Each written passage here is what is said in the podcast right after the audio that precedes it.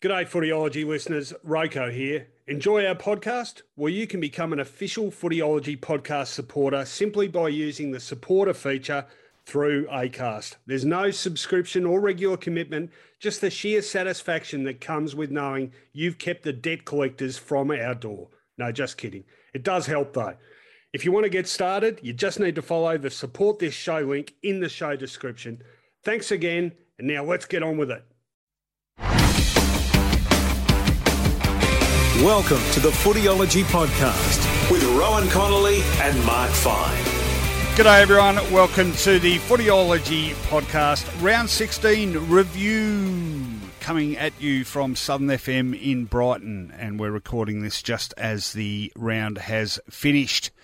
And uh, a bit of movement at the station in terms of the top eight. Uh, I guess the headline story would have to be out of the last game of the round and another stunning win for the resurgent Brisbane Lions, who, with that victory over GWS, have moved into fourth place on the ladder. In fact, equal on points now with third placed Collingwood, who, if you remember, back in round five, I think it was, smashed them up at the Gabba. So they are having some sort of season. Uh, losses to a few of the top teams this week has shaken things up a little bit.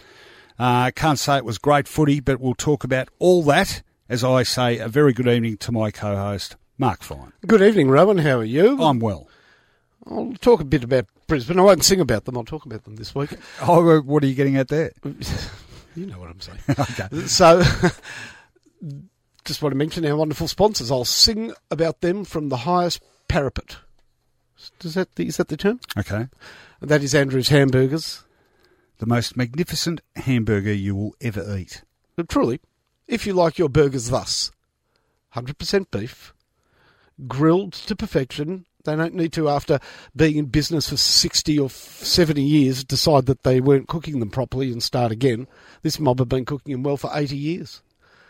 Just a f- slice of good quality Australian cheese, egg, if you will, free range, some bacon, beautiful buns, perfectly prepared. You love their buns. Mm. Oh, the best buns in town.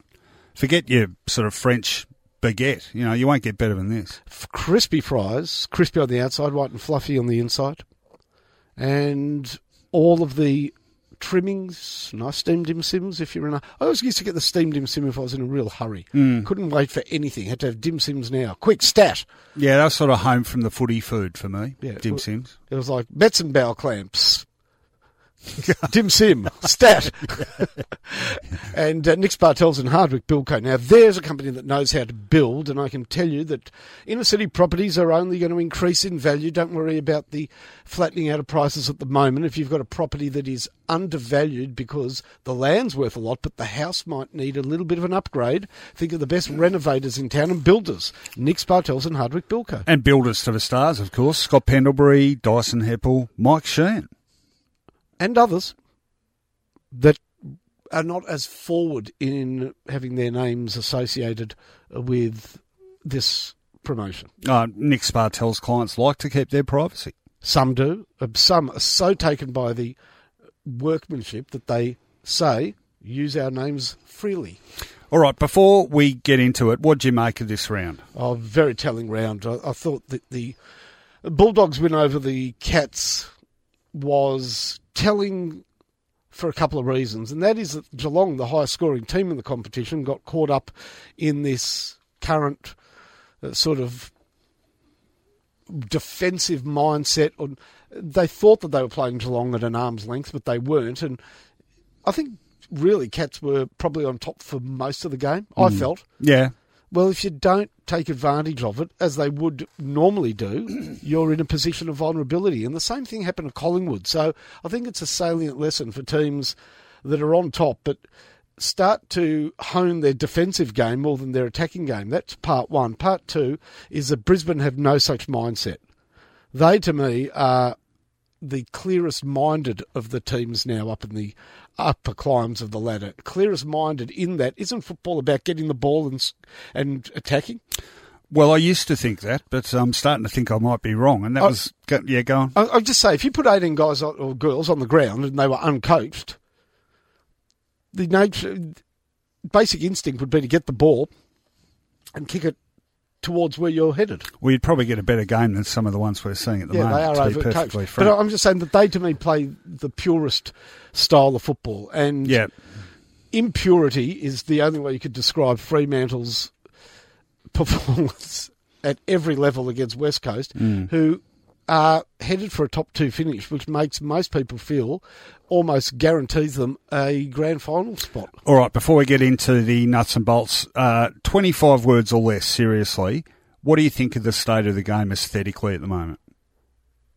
The game has it's over engineered, and what disappoints me is that teams in control often play terrible football. Does about 20 words. Well done. Um, yeah, I think it's in trouble.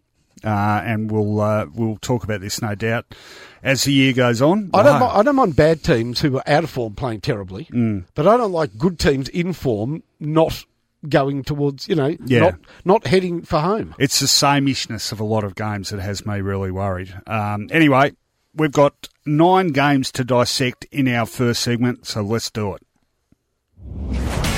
On Footyology, wrap around.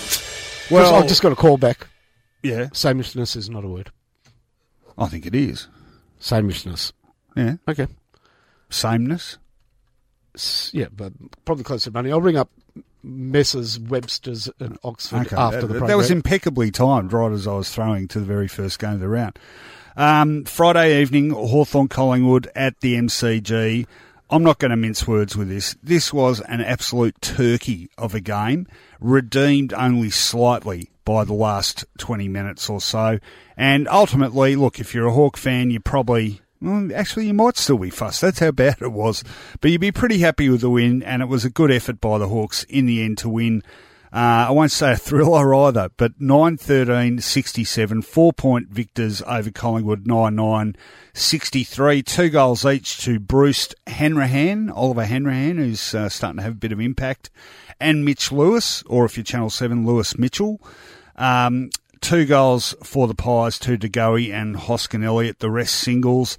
Um, Sicily, I thought probably the standout player on the ground, uh, very impressive down back.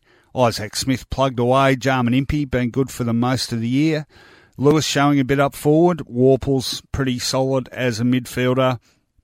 Collingwood, where are they at? Crisp was good for them. Uh, Treloar racked up the touches, not necessarily with a heap of impact. Ditto Sidebottom. DeGoey flashed in and out, but uh, not really a constant presence. Uh, couldn't think of too many more. 66,407 the crowd there. What do you make of it, Finding? uh, 66 405 watched the game. Two were evicted for lifting up a banner that warned of glo- warned of the dangers of global warming and were evicted from the ground because they transgressed AFL rules that state that you're not allowed to hold up any signs that are political in nature. Is that true? Yeah. Oh, Out you go. okay. Out you go. There's no such thing as global warming. Get out. yeah. Get out. It was Andrew Bolt doing the security, was it? So two two less than actually were numbered there, and they were the lucky two. They really were. Yeah, it was, it was I- a shocker. I thought, you know what? I might just have a global warming banner or flag in my pocket at all games to unfurl if the game progresses as I saw on Friday night. Or you could Not make a bad it, idea. Well, you could make it a white flag. Or I give up. You've bored me into submission. This game had one major problem with it. It sucked. forward lines out of touch. Now, you see, forwards have always been the men that kick the goals, haven't they? Yep. You you get some help from the midfield, but you hope that there's they didn't have there wasn't a going forward between them. Now Breust was good, he but even he. Do you see a couple of shots he had a goal? Mm. So un-Breust like. There was one where there was nowhere between him and the goal, and it was about forty metres, and. I, he kicked it along the ground. It barely made it. It was like the putt of a nervous putter. It's as though he kicked it with the broomstick. Oh, it was so. And th- Cox, I mean, you, unfortunately, when you're sort of new to the game, obviously his touch was dependent very much on playing every week because he came back from that injury, and it's it's as though he's forgotten everything he's learned. He was flying. He was constantly flying at the wrong time for the ball. Mm. It, it, It was like watching a tail end batsman swishing at something that's in the keeper's gloves already. You felt like you should be at short leg sledging him. But the, the obvious question now, I've seen Hawthorn a bit recently, and they have been playing like this, and I sort of understand why, but it's very, you know, maintain possession at all costs sort of football. Collingwood clearly is a better side in terms of talent. Surely um, people would be sitting there thinking, well, why doesn't Collingwood just rip this game open? They did revert back very much to their to their Buckley coached instinct of playing the game along the boundary line. Yeah. I mean, there seemed to be a, a frustrating number of dead ends and ball ups and throw ins because Collingwood seemed to be heading that way. Yeah, well, this this is a recurring theme without sort of departing from the script, uh, and we'll get to this game. But the Geelong Bulldogs game, we worked out at the finish, or Daniel Harford worked out, only thirty two percent or something of the game was played through the corridor. Well, this is this what happens at team meetings? Does the coach go right? I want the following children up the front of the class. Uh, Brayden, so Maynard, sorry, you can come up, please. Adam Treloar, you come up you're all getting the strap for centering the ball and that kick being picked off by the opposition because that is obviously the greatest sin in football is to roll the dice, go down the middle and have it come back the other way. Now I know that you can pay a big price if the ball turns over, but I don't understand, especially when you watched Essendon play. Now, this is more global rather than specific to Collingwood Hawthorn. The Essendon Sydney game was no better until Essendon took the game on and they absolutely in 20 minutes, in 15 minutes in that last quarter, Mm.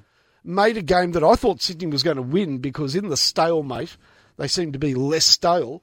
But Essendon just turned on that switch and actually Sydney couldn't go with them. Because they're too quick for them. Now, there's there's a theory. Leigh Matthews, I heard his post match about that Essendon Sydney game. We're departing from Hawthorn Collingwood. I here. think it's worth the discussion. Well, he was very big on the game suddenly opening up because of fatigue, but I don't think it is fatigue. No, it's because the scoreboard says now's the time you have to roll the dice. well, I'm reminded of a well-worn but still applicable cliche, which is the greatest risk is to take no risk. is it not possible for coaches to have their team take the game on more down the corridor, but still have some player or two players sweeping in event of the turnover? It seems to me that so careful is the progress up the field, painfully kick by kick out to the flanks and coming back across and swapping around and whatever, that the whole team is invested in that, so they move forward as one. At that point, the turnover kills you. Yeah. But if you left a guy back or had a had more of a V formation, you could do it. Now it's relevant to this Collingwood Hawthorn game because in the end, Collingwood only have themselves to blame for losing the game. And do you know why they lost the game, Rohan? Because they didn't score as many Because the siren went at that particular point in time. That is Yeah. the only reason they lost the game. Mm.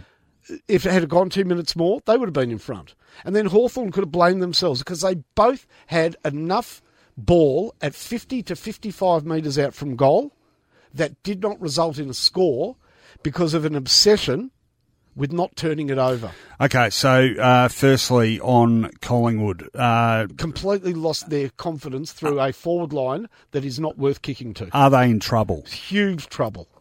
They're still third on the ladder. I know they're a third on the ladder, but you know why they're in huge trouble? Because Mason Cox is so sorely out of form. Mm. Mihocek works hard up the field. He's good, good lad.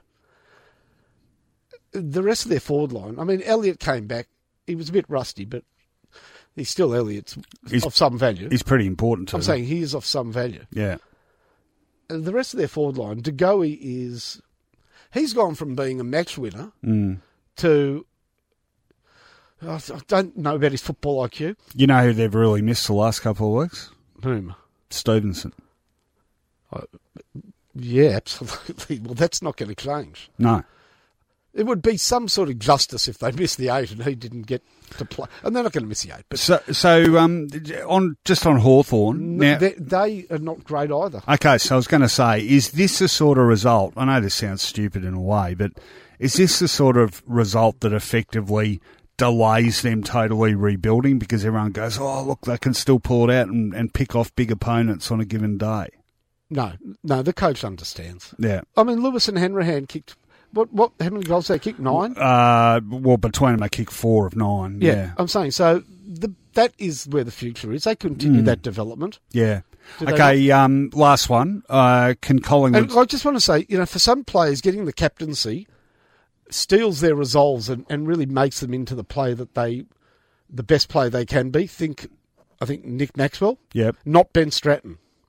Yeah. Yeah. I thought he was loopy again on, on Friday night. Yeah. Well, at least he can go the pinch this time. Um, He's lost that from his armoury, so now he just flies over the top of the of the pack when the pack stopped. one word: Can Collingwood still win a premiership? They can. Gee, they'd need to turn around. And I've got some advice for Darcy Moore: dye your hair blonde again. it's like uh, Samson. Um, all right, that's enough on that game. Let's go to Saturday. All right, back at the MCG Saturday afternoon, the early game on Saturday afternoon played in beautiful conditions. It was a lovely midwinter's afternoon. Unfortunately, traffic chaos around the city, which meant that uh, post game it took me about 90 minutes to get from the MCG to Marvel Stadium. I think the trains were out in several lines and uh, construction work and whatever. Driving around Melbourne is just ridiculous these days. Anyway, uh, and a pretty ordinary game, this one too. I would say slightly better than the Hawthorn Collingwood game, but not a lot.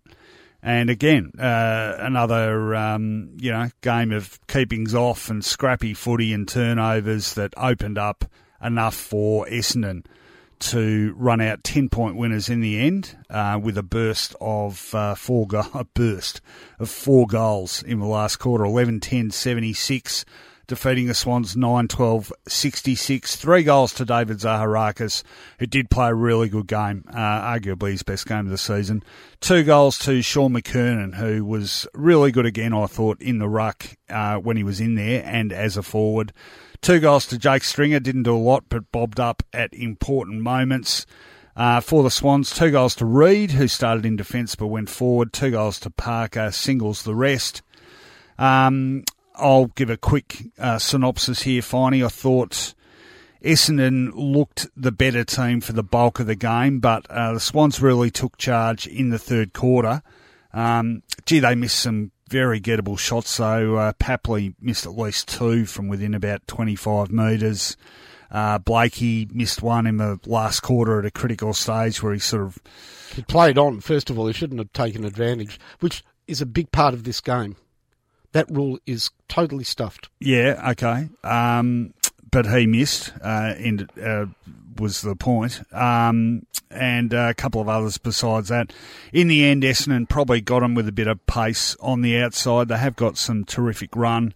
Uh, wasn't a great game by either side, let's be honest. Uh, but the Bombers running out 10 point winners and thus reversing the um, controversial loss. And it was interesting how Dane Rampe got booed all day for having climbed a goalpost, too. So uh, Bombers won 60,199. Pretty good crowd for Saturday afternoon at G. Um, what do you make of it?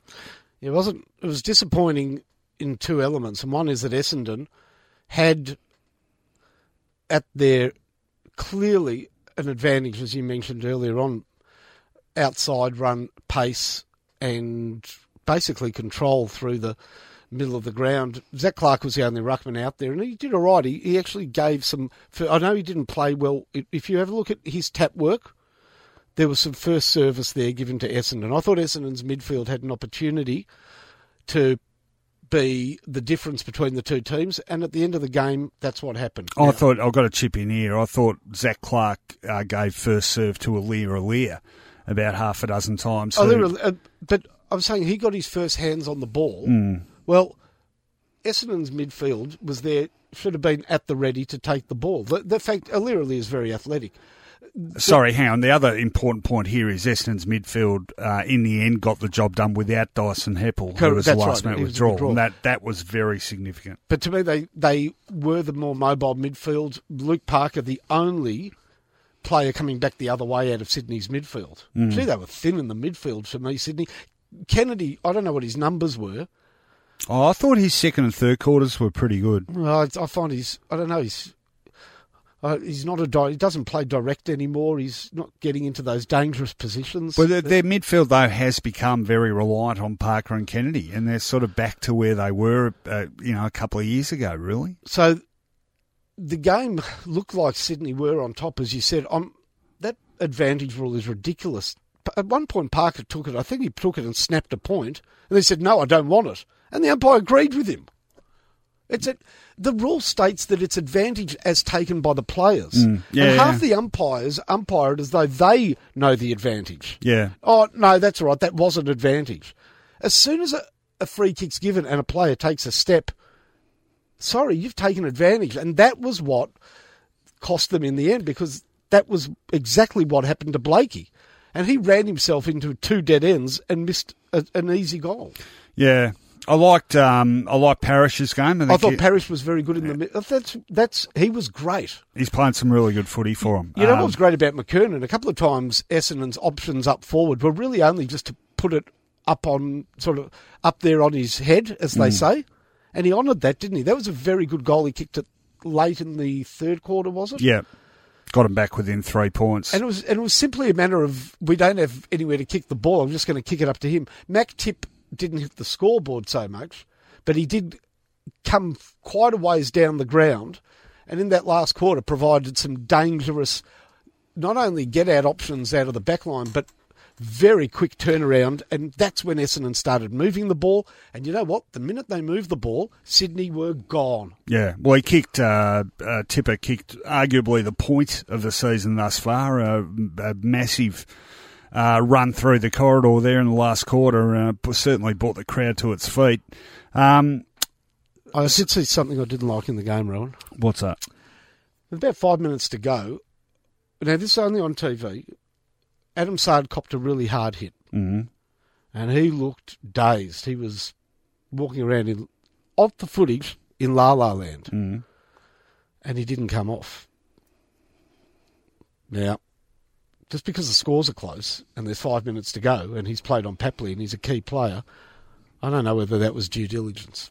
Okay, fair enough. Um, so, look, for me, bottom line here, es- Essendon has shown over the last couple of weeks at least uh, a bit more resilience. I think, you know, both the GWS game and against the Swans, there's been moments where they've looked like they're about to be overpowered and they've managed to tough it out and end up on top with uh, finishing the much stronger side.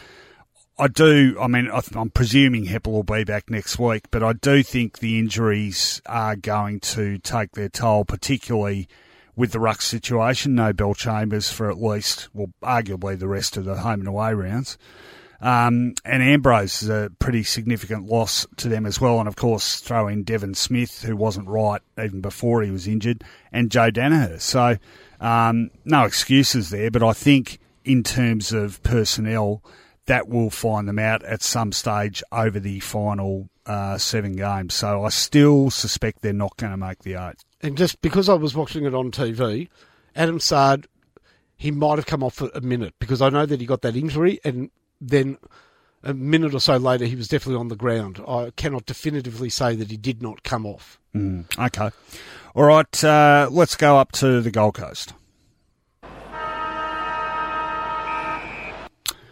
Well, we've had the Milperra massacre. We've had uh, Sunday Bloody Sunday. Is this the Metricon massacre? Um, because certainly in the modern context, we don't see many halftime scorelines like this. And it read Gold Coast three goals one, Richmond sixteen goals seven. Yep, 16 goals 7 at half time. Richmond became the first team in seven years to have brought up 100 points by half time of a game. They scored five goals in the first 10 minutes. They scored nine in the first quarter. They scored 16 for the first half. Um, thereafter, it was uh, Gold Coast sort of held them relatively in check, but uh, the damage obviously done. The goals, Castagna five, great performance from him. Lambert three, Lynch three, two to Cotchin, two to Bolton, two to Rioli, singles the rest. McPherson two for Gold Coast, singles the rest for them. Great game from Trent Cotchin, uh, the skipper back and on song. Lambert very, very good, getting back to that uh, form that was so outstanding for them in that premiership year. Arguably Castagna's best game. Um, Brandon Ellis played a really good game. I think they're starting to get good value from Shai Bolton. I will expand on this. Great game from Prestia against his uh, old side. Uh, Kamdyn McIntosh pretty good. Also, um, for Gold Coast, Finey, their 11th straight loss. Um, Richmond took 23 marks inside 50, by the way. And for me, this whole game was summed up by that farcical episode uh, just on half time where Brandon Ellis got awarded a 50 metre penalty, ran forward to find no Gold Coast player on the mark. So immediately ran another 10 metres and kicked the goal. Um, they are just a rudderless ship now. Okay, this was an interesting game. First of all, prior to the. Well, you raise your eyebrows there, Rohan. Well, Oh, it was very interesting. okay. I'll explain why.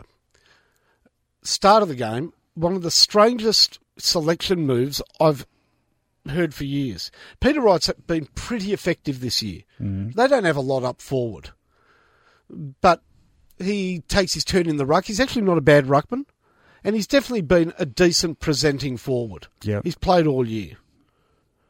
And the coach decided, because there was rain forecast, to bring him out of the team, to remove him, you know, Simon Beasley like from the side, because it was they were too tall. They're not too tall. They're not too tall at all. They need tall targets. It was a crazy move, honestly. As it happens, there were plenty of good marks taken above, you know, the ground's dry quickly. There was some heavy rain, but it was not played, as the scoreline suggests, torrential rain. It was a very strange late late change. All right. How does a team kick 16 goals in the first half? Well, you know what? They had about 14 goals. They had 14 goals six or seven minutes into the second quarter. They actually slowed down in that second quarter. How does that happen?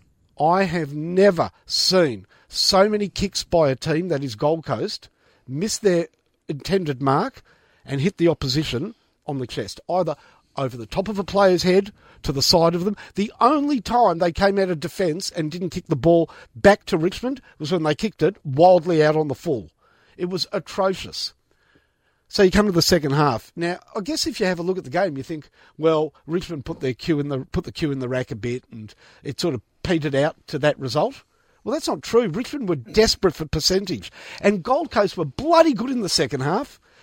They attacked, they withstood, and it was a really decent contest. Now, I know that they got annihilated, and they played terribly in that first half, and Richmond was so confident and attacking. But Richmond wanted more because they need that percentage. So Gold Coast's second half performance was meritorious. I thought Dustin Martin wasn't that effective. Oh, he was effective. I should say he wasn't that prominent. I thought the game of Kane Lambert was brilliant. Dion Prestia, except for his final kick, sometimes a goal was very good. But that Sydney Stack, he's superb. And they played this first game in the position Stack played most of the year, Eggmolesse-Smith, hmm. and he was great. Yeah. They've got this They got some spark, some haven't they? depth. What teams would do for a Stack or Eggmolesse-Smith? Hmm. That's two players, not three. oh, a stack of Eggmolesse-Smith. It sounds like a something you, something you get at a brunch. Yeah, at a brunch. but he's good, Eggmolesse-Smith. Yeah, yeah, yeah. Really, another one. Yeah. But uh, see, Stack's superb to Well, you think about it. Eggmolesse-Smith, uh, well, Stack, um, Pancake stack. I'll have an Eggmolesse-Smith stack. but uh, Bolton, I really like Bolton. Yeah, I yeah. mean, they've they have got they have got some real X factor, haven't they? yeah, and Shoal. Yeah, He plays the game with X Factor. yeah, yeah, Yeah, they're good fun to watch. They Yeah. are good fun to watch. yeah. I, I reckon they're coming too, and uh, we'll we'll uh, expand on that in a bit more depth a bit later on. Gold Have you any Coast, maple syrup not right now. Um, uh, Canadians love it though, apparently. with their Egalesi Smith? All right, uh, maybe we should. Gold Coast. Maybe we, yeah. Where are they? Eleven straight losses. Bad, Yeah, bad. Um, Are they as bad as last year? I guess so. But like I said, the second half, maybe they can build something from there. They, you know, unfortunately, players that Sexton started the year really well. Mm. He's gone back to this forward that doesn't run or chase. Yeah, I, don't know, I, I, I feel for the coach. I really do feel for the coach. Richmond are producing players number 30 or 31 now. Or 30, you know, their 31st best player, say. Eggmolesse-Smith, an absolute beauty. And poor old Gold Coast are having to recycle Brad Scheer and just guys that they've are clearly not going to be AFL standard. They, they don't have the depth. yeah. All right, no, fair summation. Uh, all right, that was up at Metricon Stadium, and we had a couple of big, uh, well, a showdown and a derby. Let's talk about them now.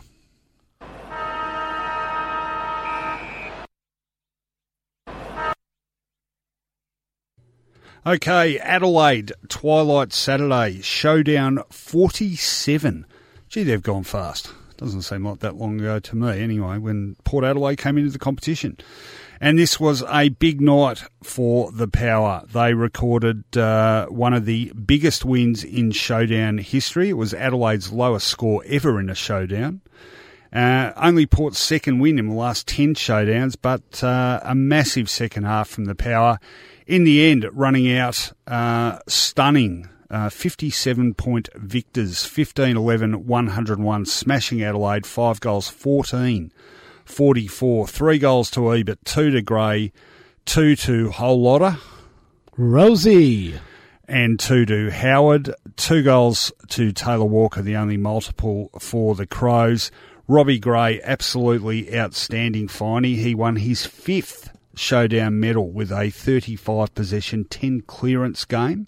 It was nine goals to one in the second half. Uh, late withdrawal for the Power too, missing Travis Boak, so that made it uh, even more meritorious. And the and the feeling at the start of the game from commentary was this is going to be a you know, a bridge too far for Port, but their best players not playing. What a pity. Well, the, fair to say the rest of the midfield stepped up. Uh, 36 touches to Tom Rockliff, 33 to Wines. Uh, in contrast, Adelaide uh, impotent up forward. Uh, Josh Jenkins back in the uh, fray and Eddie Betts, zero goals between them. Walker very well held by Tom Clurey. Uh, even so, at half time, you wouldn't have had a hint of what was to come, would you? I mean, the Crows were very inaccurate, 4 11 to half time. Uh, only trailed by three points to Port 6 2. So 15 scoring shots to eight. You would have thought if anyone was going to kick away with it, it would have been the Crows. The game was incredibly taken away by Port Adelaide. Not incredibly, but the game of Bonner was superb and Clurey. Now, all of a sudden, the Adelaide forward line after half time was completely culpable in the loss, not because they didn't score, but because they did not man up. Mm. And the traffic out of the back line, as I said, Bonner was fantastic. The performance by the on ballers. Now, Ollie Wines was poor last week. It's I think games like Showdown and Derbies, we don't have them here in Melbourne, is an opportunity to wipe the slate. Maybe if your form's not great, and just go in there with the clear head of this is the game everybody's watching. And players that see themselves as big game players do perform well. And Ollie Wines really, I think his four quarter performance was the best of any of the midfielders. Mm. I was very impressed by him. The Adelaide forward line, I mean, Walker wasn't terrible. He wasn't a disaster, but the rest of them were. It was a, a very poor performance by the Adelaide Crows. Greenwood came up the ground. He provided some target for them. Mm. And I, I would say that on what I saw, Adelaide won't make the won't make the eight. Well, they might, but um, they won't last long. Put it that way, and it just yeah, it, it absolutely confirms what I've thought for a while now, which is they will never get back to what, what they were in 2017, which know, is sad, really, because they played great footy. You know, he's a handy player. Sam is uh, Sam Gray. Yeah, I yeah. know. I know. Robbie Gray is the standout. His younger brother. His little friend. he was very good. Uh, sorry, just for all those people on Twitter, we don't actually think they're brothers. Yeah. Uh, I like the game of Byrne-Jones. He's playing quite well. Yep. He's played ever since he made his debut. He's a bit of a fixture, isn't he? He's Mm. a, a, a quiet achiever, maybe a bit underrated.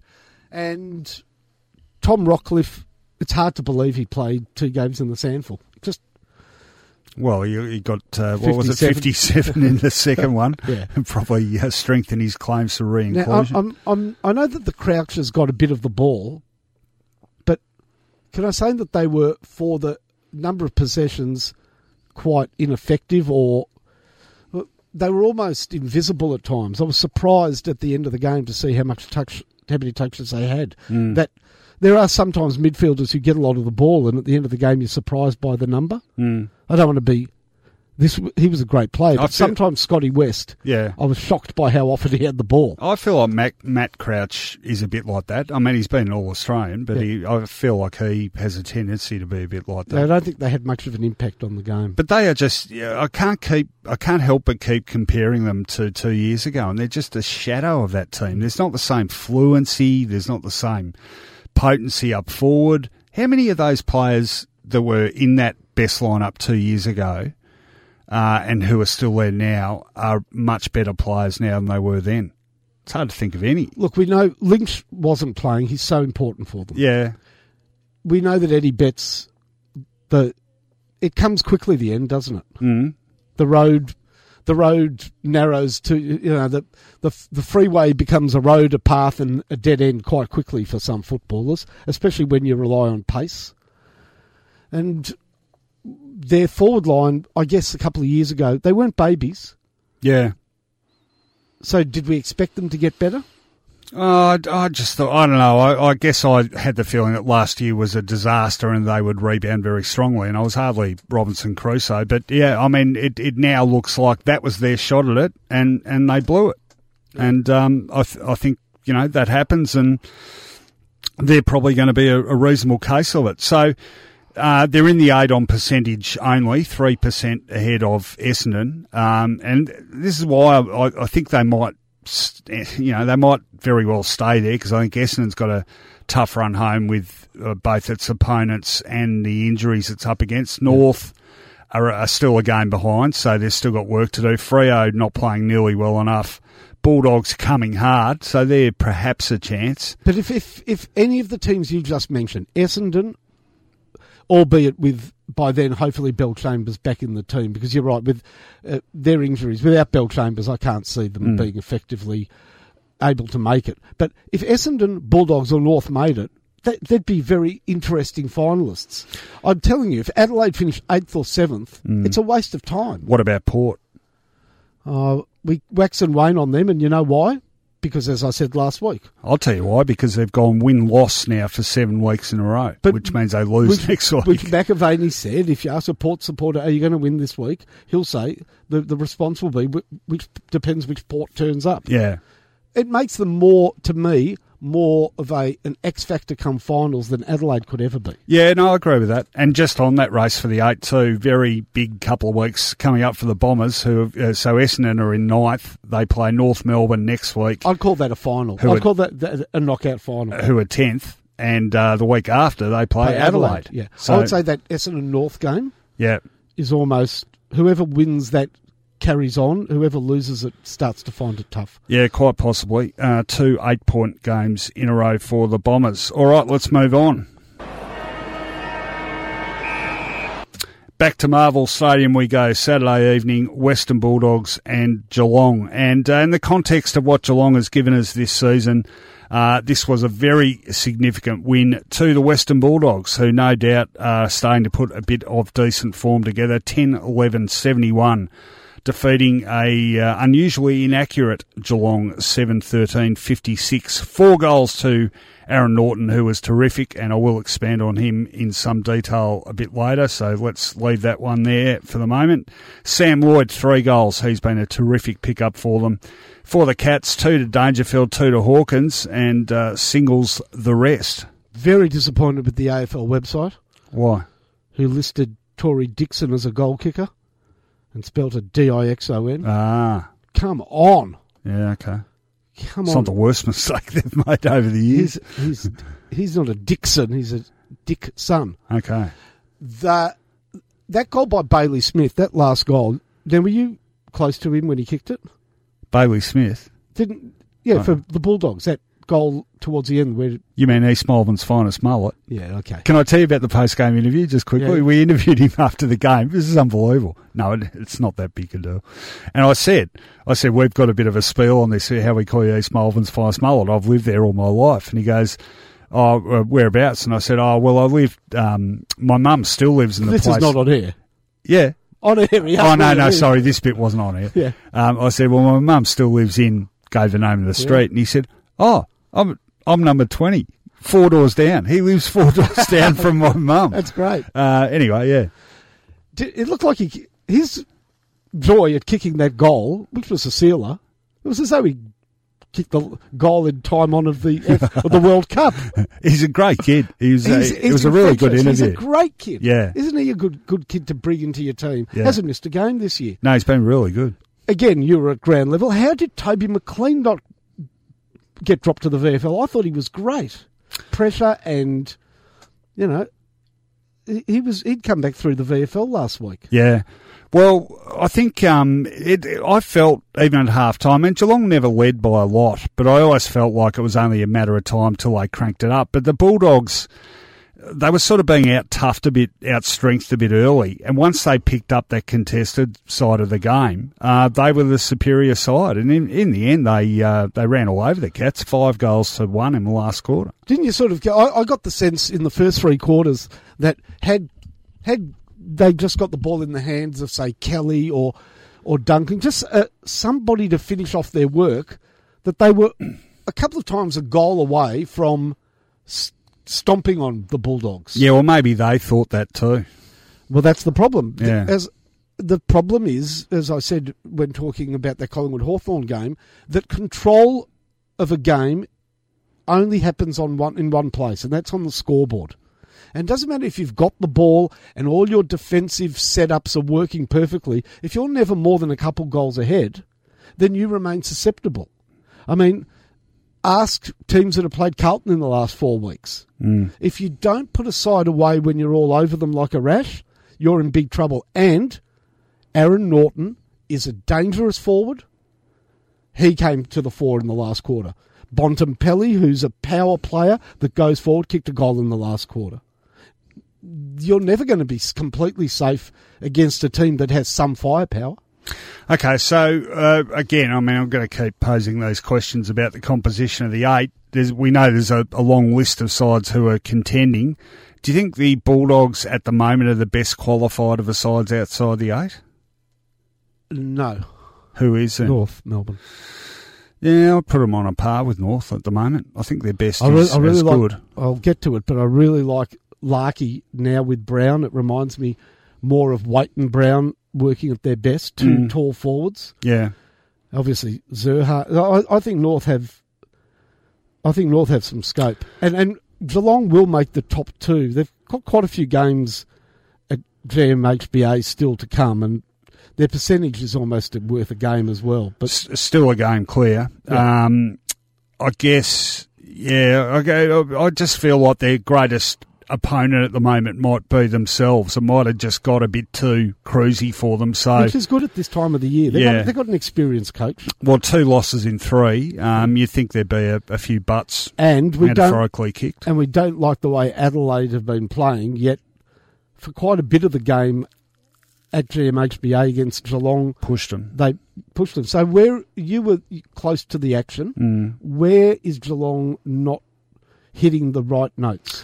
Um, well, I, I- I feel like they've they've lost a, a bit of that dash. Um, I mean, Rohan came back in and did a bit. Uh, Dahlhaus probably wasn't as prominent. Um, they But he re- had to save his energy, Dahlhaus. for what? After the game, he was talking to all the Bulldogs. Play, play, he was socialising like it was his twenty first. Well, you're allowed to talk to him. he, Um, he was running from player to player to, to catch up. They they rested uh, Parfitt, who gives them a bit of spark. Atkins has, has probably dropped a, away a bit, you know, from that sort of uh, forward pressure. Yep. He was doing so well early in the year. Are they ready to welcome back Menegola just as a bit of a, a, a fillip? Yeah, they don't, I don't think they miss hardness, but he's a really good player. I reckon the guy who could actually help him a bit more is Ratugolea.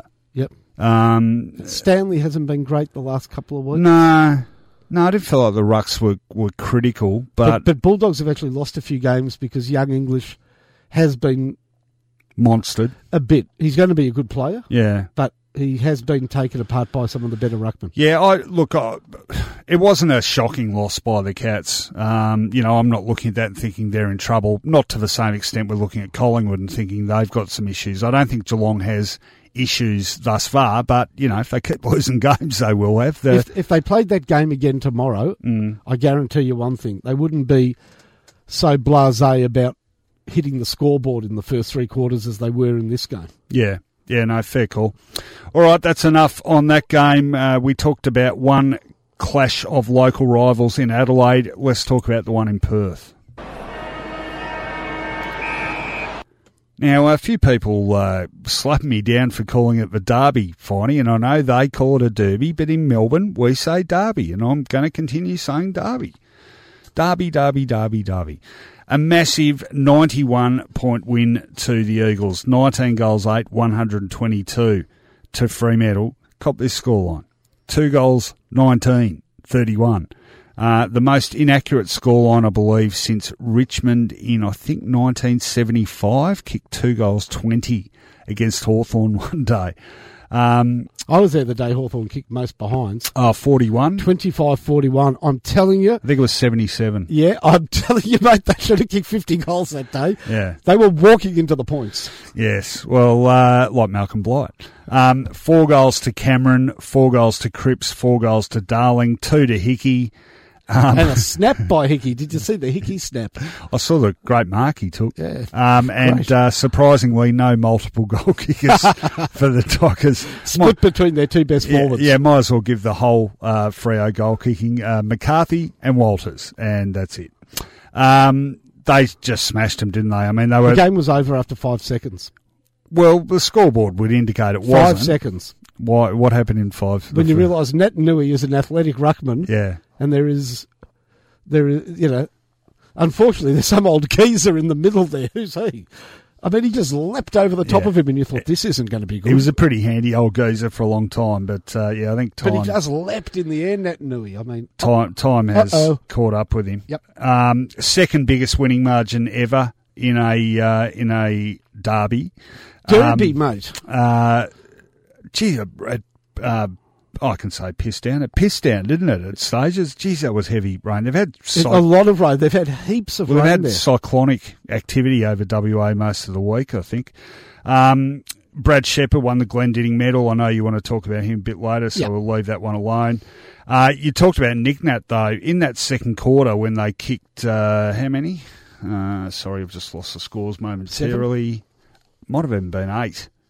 Uh, yes, eight goals too. Wow. Four of those eight goals came directly from, From- centre yeah. bounce clearances. It was just a mess for Yeah. the poor other team. Fyfe was completely, you know, blanketed, held.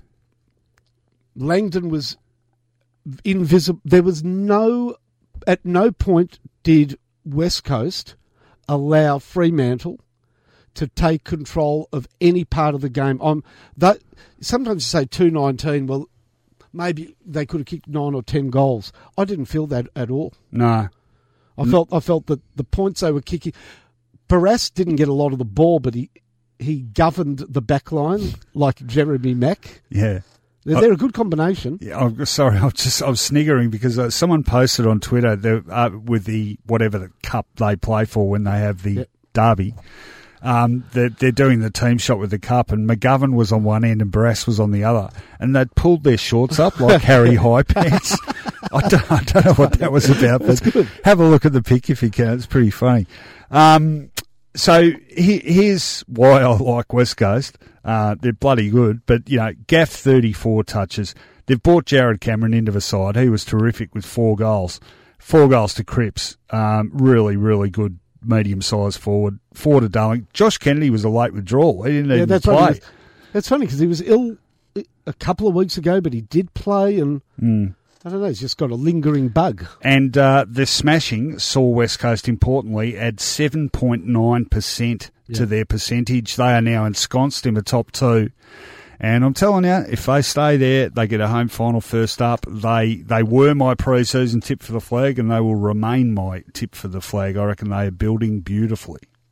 Not a good night for Fremantle, and Three straight losses. so endeth the challenge What challenge? for the eight. Oh, you reckon they're well, definitely remember gone? the, the, before that they had a couple of wins on the death on you know on the siren, which were great. Those Uh, Walters, Brisbane and Collingwood. the yeah. Walters goals. Yep. Well, point and goal. Yep. But since then, I mean, they are they, they're fallen down a they're fallen down a rabbit hole that poor old what's her name couldn't have couldn't get out of. Oh. You know the that story of the girl that falls down the rabbit hole and meets the Mad Hatter and Oh, Alice. yeah, Right. Is it? Does she fall down a rabbit hole? well, she goes down some hole. Yeah, okay. Um, does. Yeah, yeah. I know. It just sounded rude. Um, Freo. Uh, so, well, mathematically, I mean, they're only a game outside and seven percent. Yeah. No, they're not going to do it, are they? No. No. Well, we were talking about the challenges, and they rightfully will come from Essendon, North Melbourne, and the Bulldogs. Well, could you possibly tip Freo against any of those three teams in the next if they're playing next week? I don't know. To be perfectly honest, I don't reckon many teams are that good. Okay, well, Freo's not as good as Then- then- Essendon, North, or the Bulldogs. yeah, yeah. No, I agree with. I agree with that. Uh, Uh, comp- they've had their injuries too. Don't get me wrong. yeah. But I'm factoring them in and saying they're no good. All right. I'll ask you this: given uh, where West Coast sits now, um, who's your flag tip? Geelong. Oh, you know, West Coast, they're starting to make a case though, aren't they? Certainly, are. And Richmond, I'm not ruling out as well. No, no, I think Richmond are very well placed. In fact, I, I would expect them to take uh, GWS's spot in the top four at this stage. Which would, if they finish fourth, then you really want to finish second. Uh, yes. Because if you finish top, you're going to play them. Yes, correct. Well, wouldn't you rather play whoever finishes, finishes third, probably Collingwood, at this stage? All right, uh, there are Saturday's five games done and dusted. Let's talk about Sunday. MCG, and it turned out to be a thriller. And in a weekend of uh, dour, mainly low scoring scraps, or the ones that weren't low scoring, one sided. Uh, how's this? This might only be the second or third game this season in which both sides scored 100 points. In the end, a thrilling five point win to Melbourne, 15 15, 105 to a gallant Carlton, 15 10, 100. Six goals to Tom McDonald. That sounds unusual when you say it those days. Six goals to Tom McDonald, three to Petrarca, three to Hunt, who did some good work up in the forward line. Three goals to Levi Casboult, who had his kicking boots on, kicked some rippers. Three to Jack Silvagni, who this was the best game I've seen Jack Silvagni play by some margin. He's He was good last week yeah, Freo. no, he's really As he's, a run with player. Yeah, he's he's picked up his game in the last month or so. Maybe he's an example of a player who flourishes under a different coach.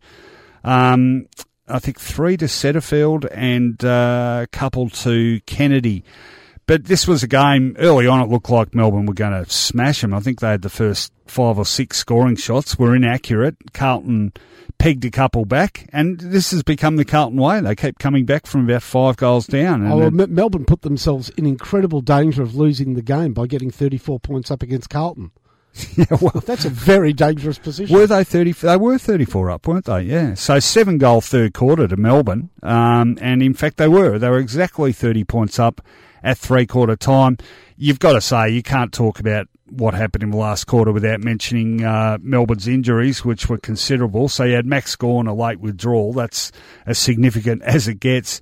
Um, they lost Petty during the game. They lost Hoare during the game, and then finally, and very tellingly, lost McDonald.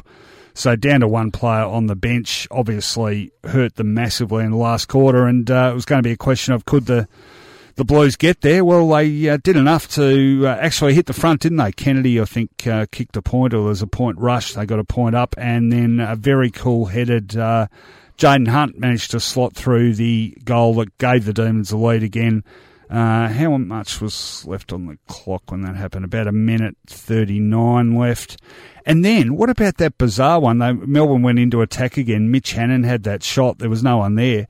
And the ball And just let- stopped. it just stopped on the goal line. How long was that kick? Uh, yeah, it was quite long.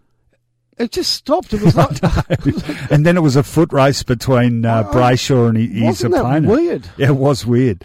Uh, so when that happened, there were 35 seconds left. And, And- still time for McGovern, who had done nothing for his entire Carlton career. He uh, kicked off the ground and Into the hit the post. post, with seven seconds left. And then Carlton somehow got a 50 metre penalty from the kick in.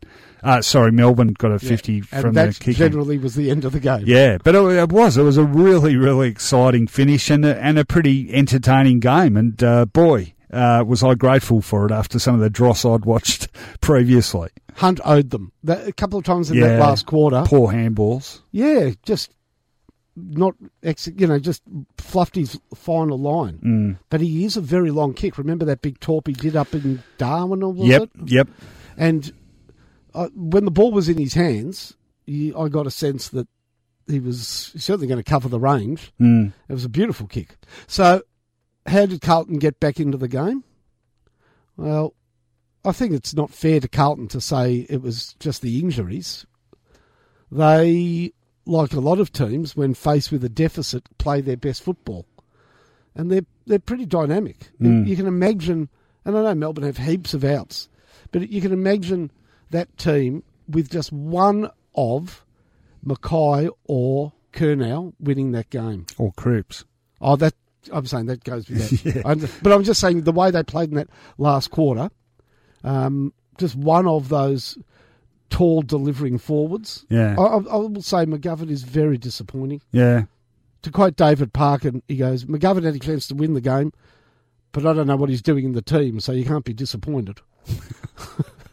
Yeah, that's fairly harsh.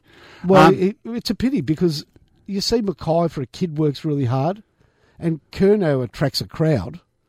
I just would think that if one of them played, they might have won that game. So uh, we're feeling a lot more bullish about Carlton's future prospects in light of last month. Very much so. Yeah. Very much so. And are we feeling bullish? And you know why I like them? Because guys like Kennedy and Silvagni, who I feel were on the outer a bit, or they nothing worse than being a footballer who's in and out every second week. yeah. Oh, ask Cole Langford. But it just ruins your. If you're not confident about being in the team, you're not going to play your best footy because everything you do, you feel you're playing for your career almost. Are we more bullish about David Teague's chances of getting the gig full time? Oh, he's done everything that could have been asked. He him. has. He has. Everything. I sort of. I, I sort of hope he gets it, but I, I. I still think the fact that, you know, I think the fact that Brendan Bolton didn't work, and I know David Teague was an accomplished league footballer, but I think profile is going to loom large in the appointment for some reason. Well, Carlton have that reputation. They do, and they tried very hard to shrug it off with Brendan Bolton, and it seemed not to work. So it's, uh, I, I tend to think it'll be like back to old habits with them. Anyway, time will tell. Um, but a pretty good game nonetheless. Okay, let's go down to Hobart. North Melbourne, speaking of caretaker coaches and uh, renewed uh, vim and vigour, uh, the Roos have certainly had that since Rhyce Shaw took over. What does that make it for him? Four wins out of five, I think. He's lost one only. Yeah. Four out Um, of four or four out of five? I think it might be four out of five. Oh, that's good effort. And uh, a comprehensive win, really, over St Kilda 17 10, 112 to the Saints, 11 7, 73. Five goals to Cameron Zurhaar, five goals to Nick Larkey. What would the odds have been on uh, the start of the year if you said Zurhaar and Larkey are going to share 10 goals in a game? Three to Ben I would Brown. you know what I would have said? what? The VFL side's going well. Yes. Three to Ben Brown, two to Ziebell. And for the Saints, great game from Josh Bruce. He was grabbing everything. It was a terrific effort from him. Two to Membrey. He kicked Uh, six, by the way. I said six. Oh, sorry. I thought you just said he grabbed everything. Okay. He did. And kicked six. Um, uh, really good game from Jy Simpkin. He's playing terrific footy for the Roos at the moment. Zurhaar, obviously. goals Goldstein, good in the ruck. Larkey, obviously, with that five. And for your boys, Finey, like I said, really like Josh Bruce. Uh, Jack Billings, I think it was his 150th, 100th? Hundredth game. Yeah, okay. Uh, he was good for him. Dunstan, I don't mind Dunstan, um, and I thought he was okay. Marshall again in the ruck. Not a lot besides that, and really, when How you long played right? when you have a look at this game, it was basically one in the first quarter, and then sort of tit for tat, wasn't it? In fact, seven goals to one at quarter time. Thereafter, St Kilda got within two goals. uh, in the third, Third quarter, quarter? yeah, Yeah. no, Which- they rallied, but I mean, you know, after quarter time, it's ten goals five to ten goals six. Yeah. Oh, no, no, look, North Melbourne were never going to lose the game. St Kilda did lose a very important player early in the game, Josh Battle, who's been very good for them, and he's important because he's a defender who takes it another tall forward, and St Kilda struggled there with Larkey getting off that hook, and even Zurhaar. He's got a nice big body battle, but he's beautiful off both feet, so he's good out of the back line. Nick Hind kicked a couple of lively goals for St Kilda. He's good. I like him. He's been a handy addition. Uh, North Melbourne were way too powerful for St Kilda. Ziebell monstered the contest early. Simpkin was very good Mm. at clearancing, at clearance work. Goldstein early played well. Marshall actually fought back as one would expect from this talented youngster, but obviously the game was over at quarter time. Well, they kicked the next goal as well, eight goals to one. And for North Melbourne, you know what they say? I didn't see it, but it was a spectacular comeback by Majak Daw. We should not forget what a great footballer he is, and you give him three or four weeks to come back into that team because he he forms gives you this option. He he gives you a great centre half back, or if your forwards are struggling, he goes forward, Mm. and he's a wonderful chop out for Goldstein in the ruck. All right, to that end, then, uh, as we refer back to the ladder, North Melbourne in tenth spot, a Well, game I said outside that the they- eight. I said they're my. I, they'll make it. you think they'll make it? I haven't had a close look at the draw, Mm. but I think they'll make it on the form. Yeah, well, Their again, form is lovely. that Essendon North Melbourne uh, game next week, absolutely huge. Um, Where, where's that? Is that the G or the? no, it's Marvel.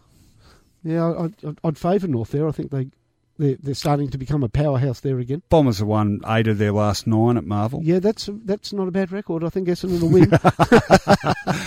a lot of Should be a time. good game. A lot, oh, it'd be a cracker. A lot of time to uh, work out what we're, uh, which way we're And leaning. you know, I love one. Essendon North games because they are the they are the oldest rivalry in football. Uh, easily goes going back, back to, to- Essendon and Hotham. yeah, yeah, yeah. the- Okay.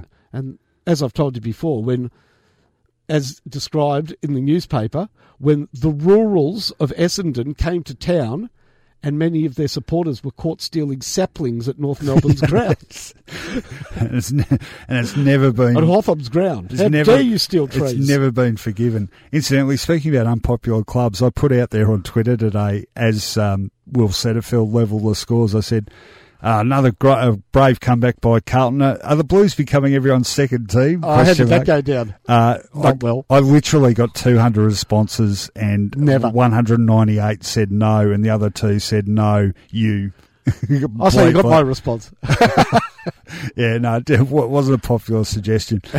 um, now, just quickly on the Saints, uh, I feel like, yeah, we've talked about this. I, I reckon Richo's been pretty harshly treated uh, publicly, and I think internally is the message I'm getting there. And I feel like the last two weeks they've shown enough either week. Um, know, this isn't a club in free fall. This isn't your classic club that isn't going to make the finals in free fall. Got to get rid of the coach. It's not that simple. I think there's enough. Kilda's decimated by injuries. Okay, so I'm saying I agree with you. Yeah. Look, they're ca- and, and important injuries because the players that lead the show. Jack Steven, Mm. clearly St Kilda's best midfielder. yeah, Hannebery had played a couple of handy games, yeah, so you recruit a guy and now he has to get a week off because he's sore. Mm. Says something. Geary is more than just an honest defender, and he's a good defender, but he holds that back line together. Mm. Webster is a first picked halfback flanker. These players may not play again, but Robertson was key to St Kilda. yeah. And I'm telling you, the McCartin would have been a very serviceable, a really good young full forward. Yeah. Okay. So how so can, what can they what can they expect? so how can the coach be held responsible for what they've done this year, which under the circumstances I think's been okay.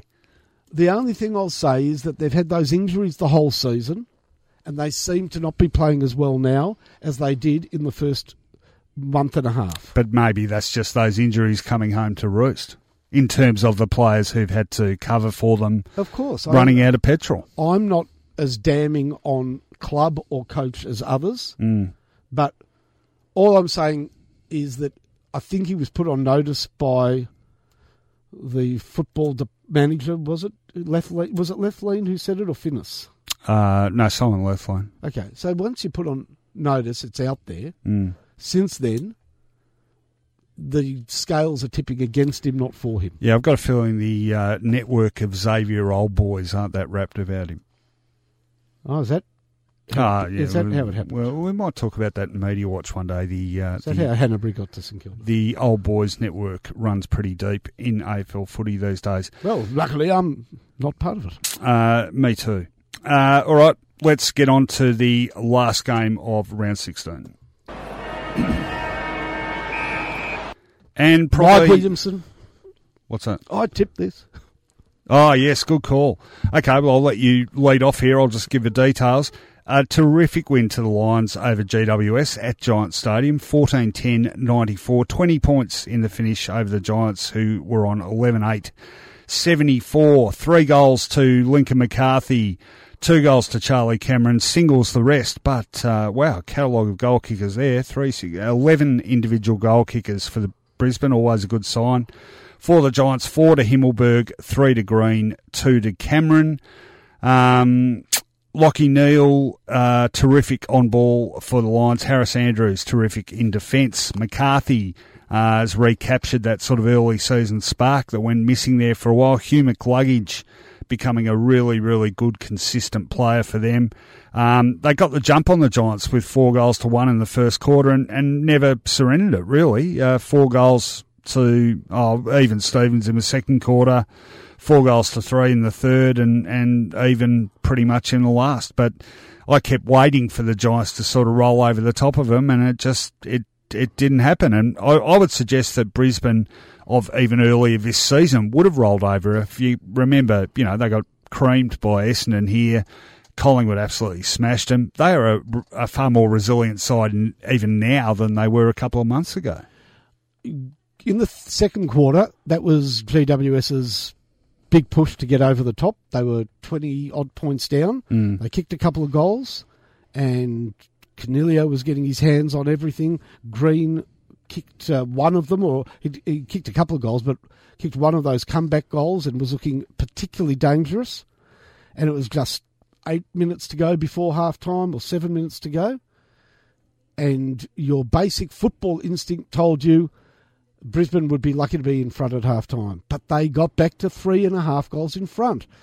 And they are they're good. They are better than people give them credit for. Look, if you have a look at all the sides, Brisbane have definitely had the best run with injuries of any team. Mm. Now, that allows them as a young team to get games, consistent games into players and start to create formations that know each other. And that backline really gets a feeling, you get a feeling of quite sturdy, comfortable defence, don't you?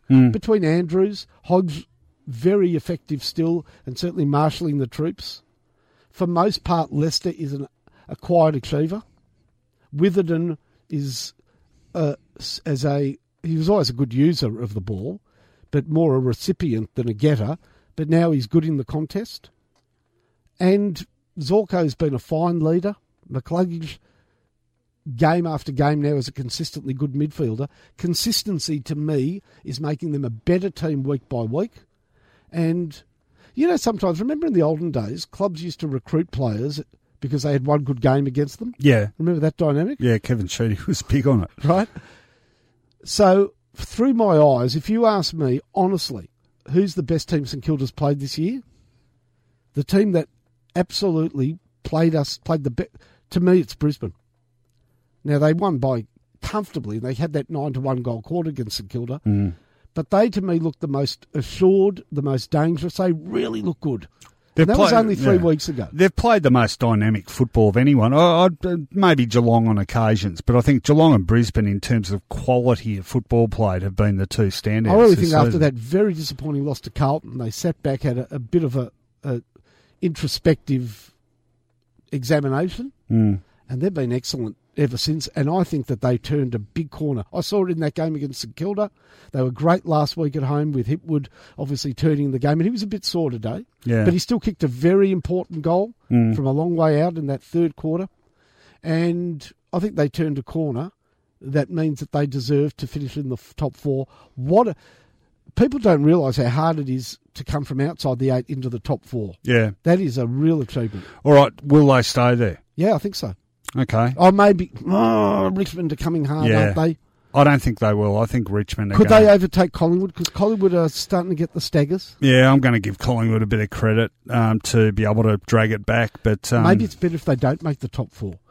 You see, if they finish top four, they could have a go out in straight sets. well, they could have a very. If if they finish fourth, I reckon the AFL will make them play at GMHBA, yeah, or they'll play in Perth.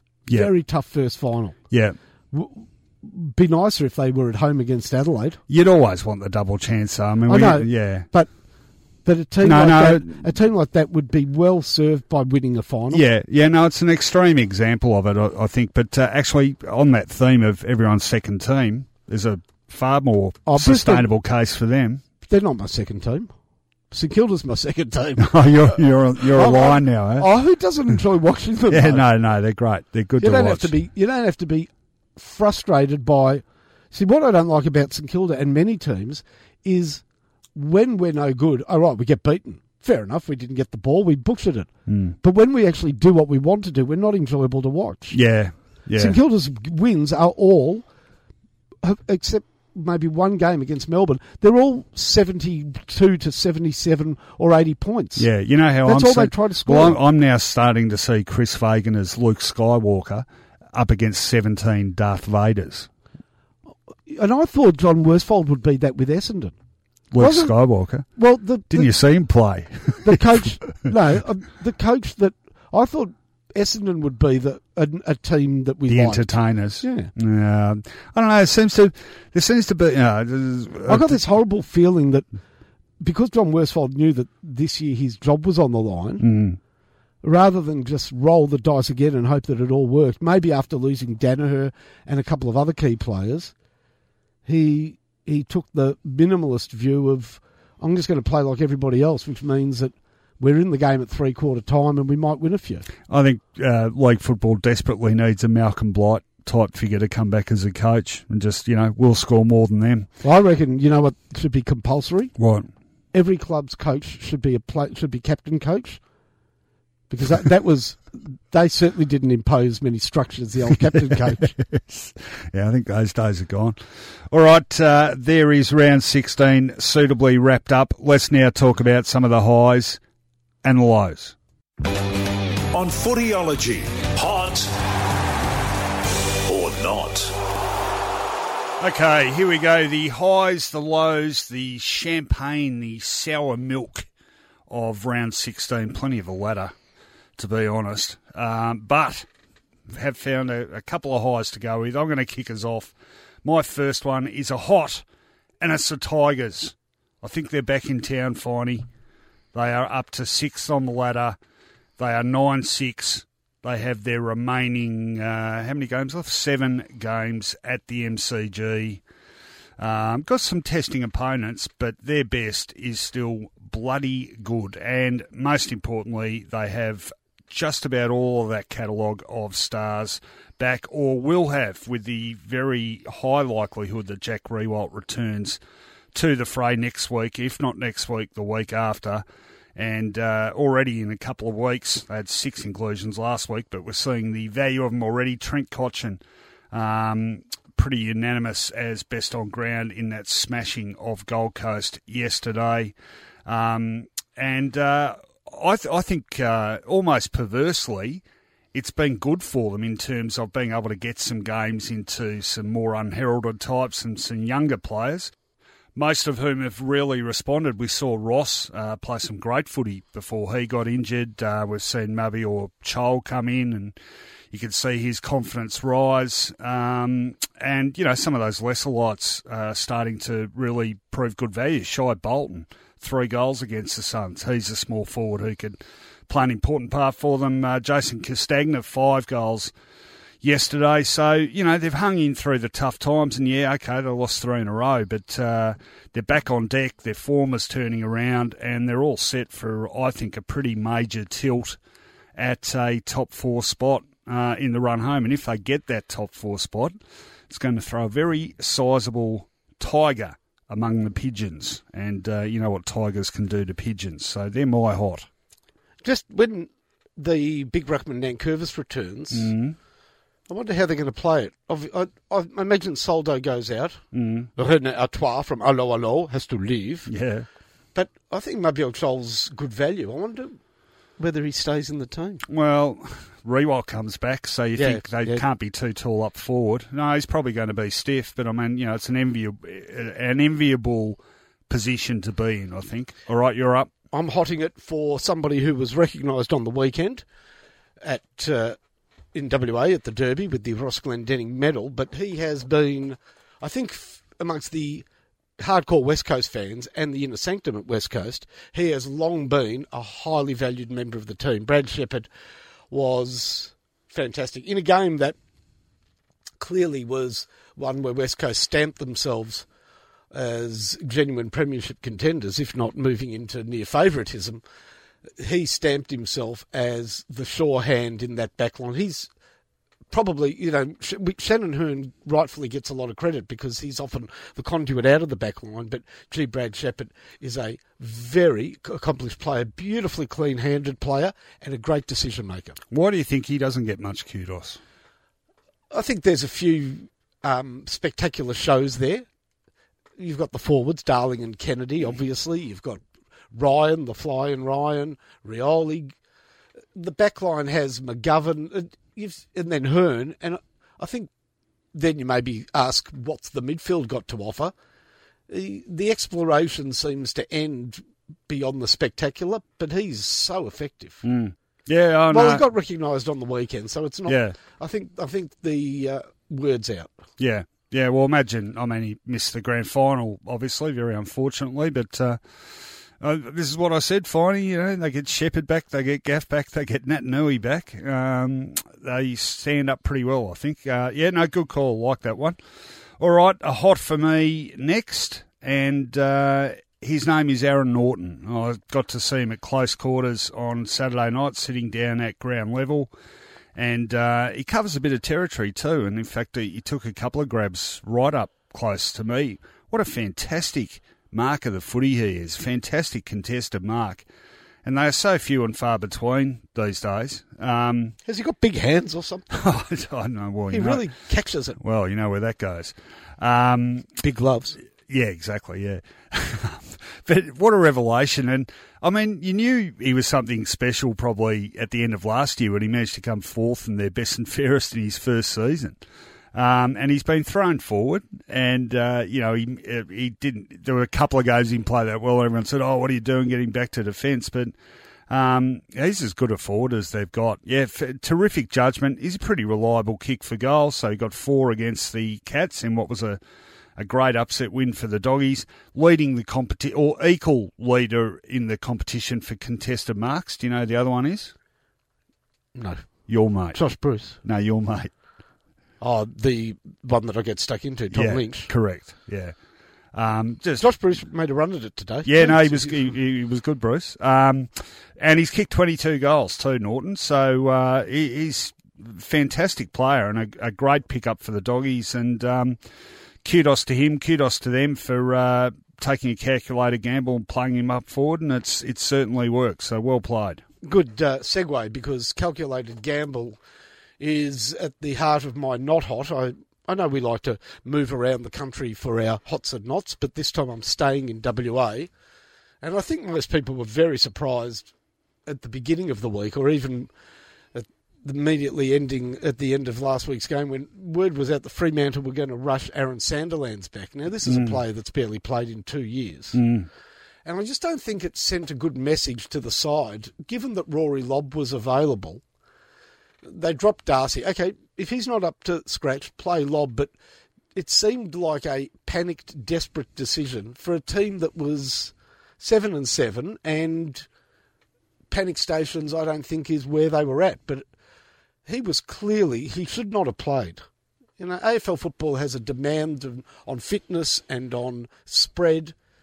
Nat Nui was jumping all over him. Well, Nat Nui will do that to everybody. But beyond that, what use was Aaron Sandilands going to be? So at what point do you play him then? Is the Oh, obvious when you play him in the WAFL, yeah. get a couple of games into him, and then and then see whether nearly two years off for uh, somebody who's big and over thirty has rendered him AFL unsuitable or not. Do you reckon he should have retired, or they should have main, uh, retained him on the list?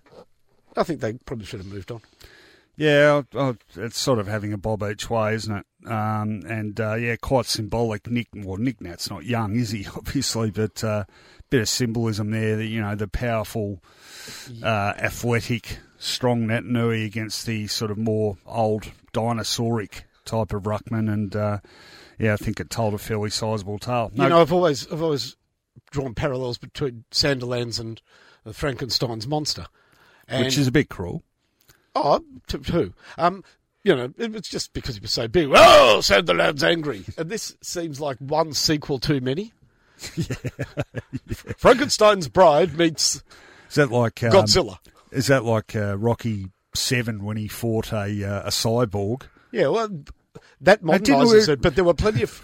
In the end, Franken, Frankenstein sequels got to that level of stupidity. Wasn't there the suggestion in one of the last Rocky movies that you know one of his opponents had you know sort of part robot? I, you know, I never really. I've, I've only watched. Rocky I've only I've watched seen? none. None. I've watched the. I've watched the original, but a long time after, and I still don't know how it won Best Picture ahead of All the President's Men in 1976. Yeah, Stallone on the bill never got me into the movies, to be honest. I liked him in Woody Allen's Bananas as the thug on the train. Uh, thank you. Um, all right, uh, last one for me. I'm leaving the not till last, and I speak through bitter personal experience. Uh, being in my reserve seat at the MCG for the Essendon Sydney game, and as I was in my reserve seat for the previous week's game, and I am sitting in my seats uh, a bit more often these days, and I've heard people complaining for a long time about the incessant noise coming over the PA when the game's not on. And, you know, I, I can sort of, you can sort of hear it in the press area, but you tune out a bit. But when you're just sitting there spectating, you're not doing work or whatever at half time. I'm just sitting there trying to have a conversation with my sister, and we're screaming at each other. And it's not just the volume of it, it's the absolute diabolical nature of it. It's it's just someone dribbling. Just well, it was a great half for Essendon. and it Shebeki. No, I don't think it was Shabexter.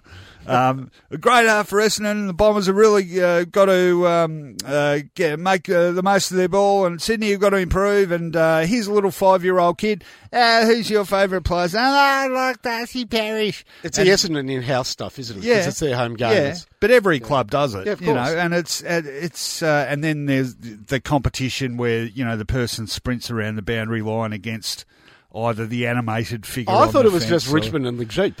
no, no, they all do All it. clubs do it. They all do it, and uh, then Kiss Cam, and actually at Marvel Stadium last night, I noticed now apart from Kiss Cam, they've got Oblivious Cam. Yeah, yeah, I've, I've seen that. That's quite funny when somebody doesn't know they're on. Yeah, but well, what, what's the uh, what's the subliminal message there? We all should be have our attention glued to the bloody big screen, and just crap. Just and it's always a young, a young sort of overly enthusiastic guy and a young, particularly ditzy girl. Let's know. hear it for the Bombers. yeah, let's hear for the Bombers.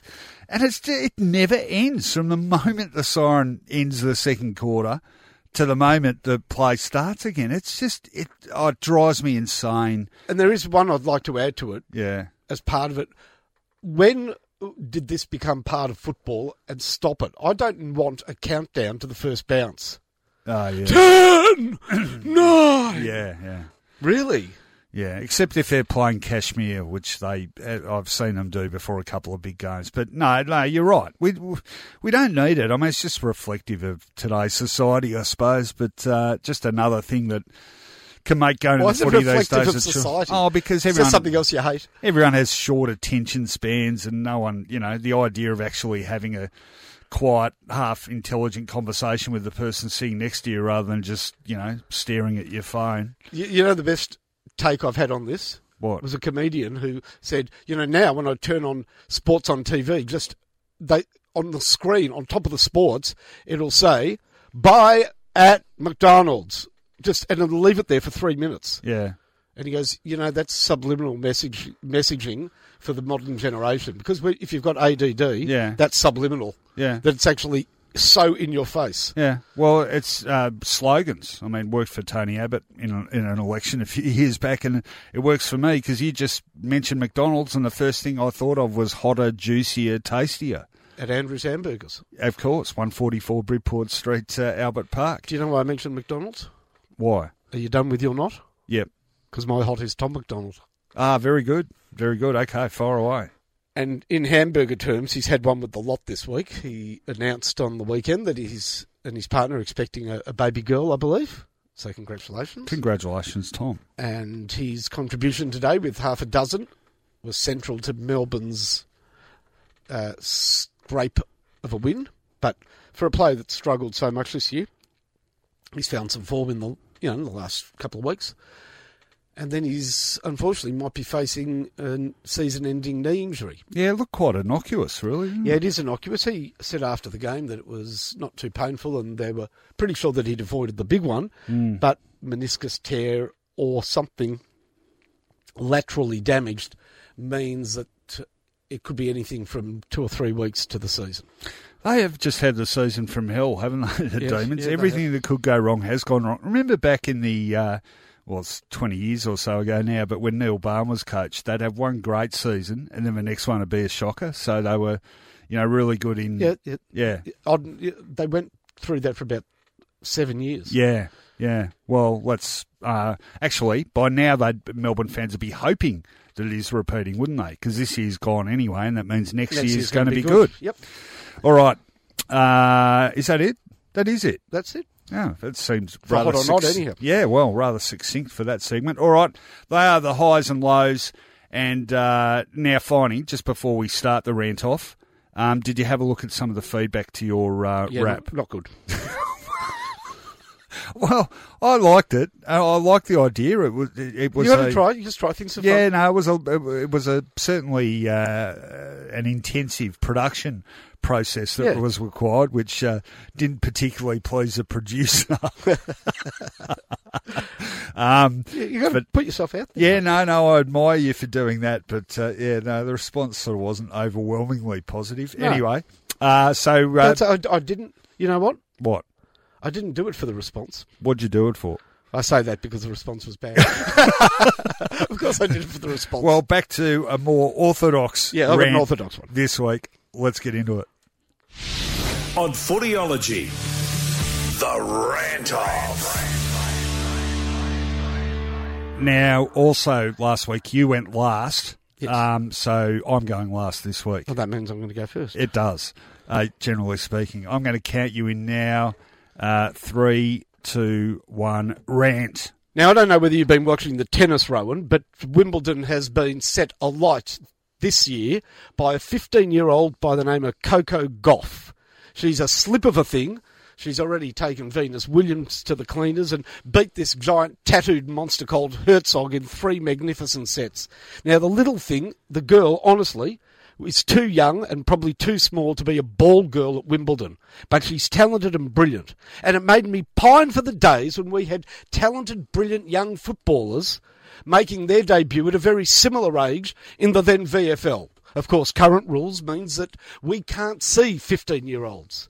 But I think we are missing something and missing a great fun part of the game. I mean, let's be honest, 15 years and 305 days of age was a young man child by the name of Tim Watson when he made his debut for Essendon in 1977. That I was there. 42 years ago, Rohan. Yes. And we've had 42 years for our children and their children to be eating steroid pumped chickens. Have you seen kids nowadays?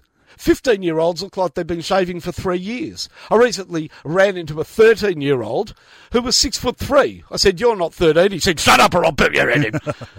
the fact is that we could be having 14, 15 year olds making their debut.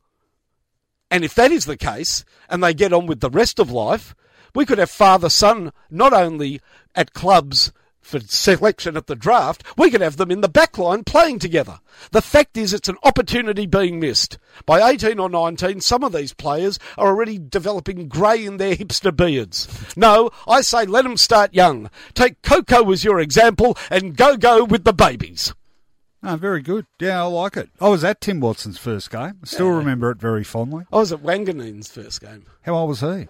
Young, not super young, but young. For Essendon or for Port Adelaide? For Essendon, Oh, okay. I'm sure Justin Murphy kicked goals for you that day. Uh, oh, yeah, yeah. Um, Wasn't well, it against Carlton?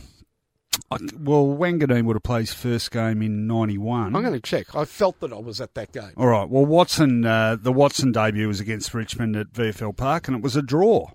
And uh, yeah, I was I was 12. He was 15. But Um, don't, don't you think it's exciting when a, a baby? Oh, I- I absolutely. was there at Rod Owen's debut. Well, Collingwood, uh, Collingwood used to do it, and they used to do it with players in finals. I remember they played uh, Stephen Clifford as a Yep. 16 year old. Of course, the most famous debut of all, um, not talking VFL AFL, but Ronnie James playing for Williamstown in the 85 VFA Grand Final, 14 years old. I covered that game for Yeah, the Sun. News Pictorial. Sad, sad story. Sad unfortunately. story, of course. He was killed in a water skiing. skiing accident in Uh, 1990. Just on debuts, as I said, Rod Owen. Now he made his debut. 17? He was 15, 15? but it was an amazing thing because it was round one against North Melbourne at Arden Street. You sure he was 15? Yeah, Okay. or 16 at the think very. I oldest. reckon 16. 16 at the oldest. Yeah. maybe 16. But he made his debut amid, amid much fanfare, and there was this big buzz because St Kilda were going to play this youngster on debut. Do you know who made his debut in the reserves that day? What year was it? 83, 82. Tony Lockett? Yeah. Yeah, okay. Well, it would have been 82 because Plugger Yeah, debuted 82. in 83. So the buzz was, the, uh, you know, amongst St Kilda fans that because Tony Lockett had already shown something in pre-season Yeah. that Lockett was going to make his debut. It was a bit of a shock when it was Rocket. Rocket Rod Owen. How many games did he end up playing? Oh, he had a injury. He played some good games. I reckon about 80. Yeah. Played one for Brisbane. All right, I'm ready to go. All right. Well, uh, is it an angry one? Uh, no, it's sarcastic, but inherent in the sarcasm. And if this was Twitter, I would be explaining this now because if you don't explain sarcasm, half the people invariably think you're serious. Uh, so I'm glad I've explained this before I launch into it, but uh, count me in. So Marky says to Naki Roko, give us your sake on one, two, three. I'm pissed off with everyone complaining about the state of the game, Finey. Did you see some of the footy over the weekend? It's never been better. Take Friday night between Hawthorn and Collingwood. Ten goals in three quarters. Fumbles, turnovers, shots missed from everywhere. But boy, when it opened up, weren't those last ten minutes exciting? I sat in the stands on Saturday afternoon at the MCG and got to see two teams playing chess against each other in perfect conditions. So the Bombers couldn't find a key forward and the Swans couldn't hit the side of a barn from 10 metres out. But it was a beautiful afternoon and perfect conditions for the cavalcade of promotions, ads, stunts and inane blather coming over the PA, which were pretty exciting in contrast. Then how about the dogs and cats on Saturday night? Six goals to five at three quarter time and a world record for out of bounds on the full. And speaking of world records, Finey, how about Fremantle's two goals 19 against West Coast? We've seen some of the greatest behinds in the history of the game in 2019. And no, I'm not talking about the AFLW season. The low scores, the treacle like ball movement, well, a minor inconvenience. We all know this game has become all about defence, and now, not only when you don't have the ball either. On 3AW pre-game on Saturday night, Finey, we heard Cats assistant coach Matthew Scarlett talk about defending with the ball. How holding possession not only gave a team a chance to catch its breath, but deny the other team the chance to score. Yes, you heard correctly. It's genius, and the possibilities are endless. I reckon we're probably not far off coaches countering all this defending with the ball by drilling their players to attack without the ball. Think that's far fetched? Well, if a team which isn't in possession starts hearing towards goals without the footy, this defence above all mantra is going to have the team in possession not seeing a queue of free teammates near goal ready to get on the end of a pass, but the danger of free opponents who might take possession up the other end if there's a slip up. Of course, the team attacking without the ball will have to turn back towards defence if it does win possession from an inevitable turnover, because actually scoring would mean giving up the ball and having to go back to a 50 50 contest at the centre bounce. And anyway, even if we're not scoring, they're not scoring, so we're still some sort of chance when we get down to the last five minutes and coaches start thinking about actually winning a game instead of saving it. Finey, I call it reverse football. And it's evidence of just how smart AFL coaching and tactics are these days. There's only one danger, of course, and that's reverse viewing where even people who have loved the game all their lives say, I'd rather watch a replay of the Logie ceremony on an endless loop than this boring crap, and you can stick today's game up your ass. That's fairly strong at the end. Very strong indeed. Don't you think it's a genius theory, though? Yeah, I mean, have you ever heard? Okay, now I'm being serious. We interviewed Matthew Scarlett, and this was dead serious. And we were all looking at each other going, okay, so you get the ball and you defend with the ball to deny the other side the ball. It's- well, it's. What about scoring? When did scoring cease to become an objective of the game? I mean, I told you. I said the problem is that AFL coaches are so, and their assistants are so desperate to be in control of the the game that they would rather the the opposition had the ball than the ball be in dispute. You see, when they've got the ball, they control it. When they don't have the ball, they control where their players stand. The only time they can't impose themselves on the game or say that he's doing the right thing or the wrong thing is when it's in the clear. Well, maybe that's why everyone's kicking points because when they kick a point, they know they can set up their defensive wall for the kick in. It is frustrating. Well, it's that. This is how ridiculous, and I know that's sarcastic, but uh, mark my words, my friends, we're not far off that sort of stuff happening. Can I just clear up a a? I knew, of- I knew you spent my whole rant No, going on rant. AFL tables looking for Rod Owen's first game. Oh, Gavin, Gavin Wanganeen. Wanganeen. Okay. No, both. Gavin Wanganeen's first game was against Richmond in 1991, so I didn't see him till a few weeks later. Oh yeah, it was at the MCG, and Essendon won by a kick, and Bomber Thompson kicked the winning goal. What was the margin of the game? Don't know. Uh, Didn't you look it up? yeah, I was looking just at Oh, their okay. opponent. Uh, Rod Owen, 83, made his debut. Lockett also made his debut in 83. Yeah. And Owen was 16 years and 54 days. What, And he- was, what was Plugger? He was a bit older. Yeah, he would have been 18. So with Owen, he played 63 games for, no, 65 games for St Kilda, hmm but he played five games for Brisbane, and I completely forgot he played for a team in between. He did. Yeah. Uh, I completely forgot, and I normally am very good. That is my strong point. yeah, yeah. Well, I'd like to think I'm okay with that. Hang on, don't tell me. Uh, Melbourne. Yeah. Well done, Rocco. good boy. Yeah, just sort of Very good, very flashed good. into my head. So, what year did he play with Melbourne? Eighty six. No, no, uh, 91. Oh, oh, that late. yeah. Okay. He's had, had quite a few injuries. All right. Uh, I think that just about takes us out for this edition of the Footyology podcast. Of course, competition reminder. I'm glad I mentioned Brisbane Bears because they certainly are in the firing line.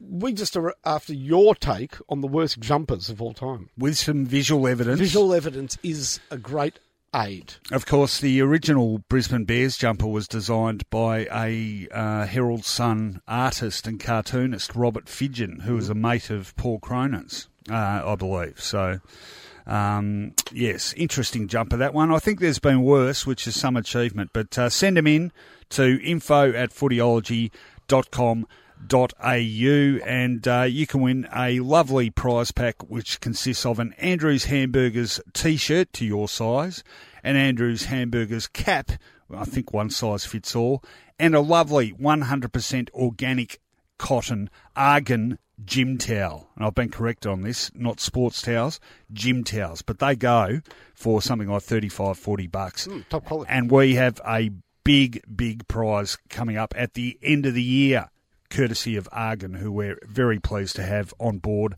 as a new sponsor of the Footyology podcast. Keep spreading the gospel, everyone. Uh, we will see you back here on Thursday morning for the Round 17 preview edition. And we're going to leave you with, uh, given the nature of the rant, Finey talking about, uh, let's go back to super, super young football debutantes. Um, can you guess where I'm going with this? Uh, something young. Angus Young, No, no, we've had a lot of. ACDC. We Oh, have had a lot of Acca Dacca. I know. uh, You know what would be a good choice is What? the song played at every school year twelve, like the final dinner, the breakup dance or the breakup dinner, or a school reunion. Oh, Enter Sandman? No, yeah. Oh, no, they play that's that at your school. if, if you Ah. get if you get any if you get any video or now CD Yeah, for, or, or download from the school yeah. to show the I think- evolution of the school. I think This will be the it. backing track. I think I've got it. Is it Forever Young? yeah, yeah. But not the original by Alphaville. We're going with the cover version by Youth Group. See you on Thursday.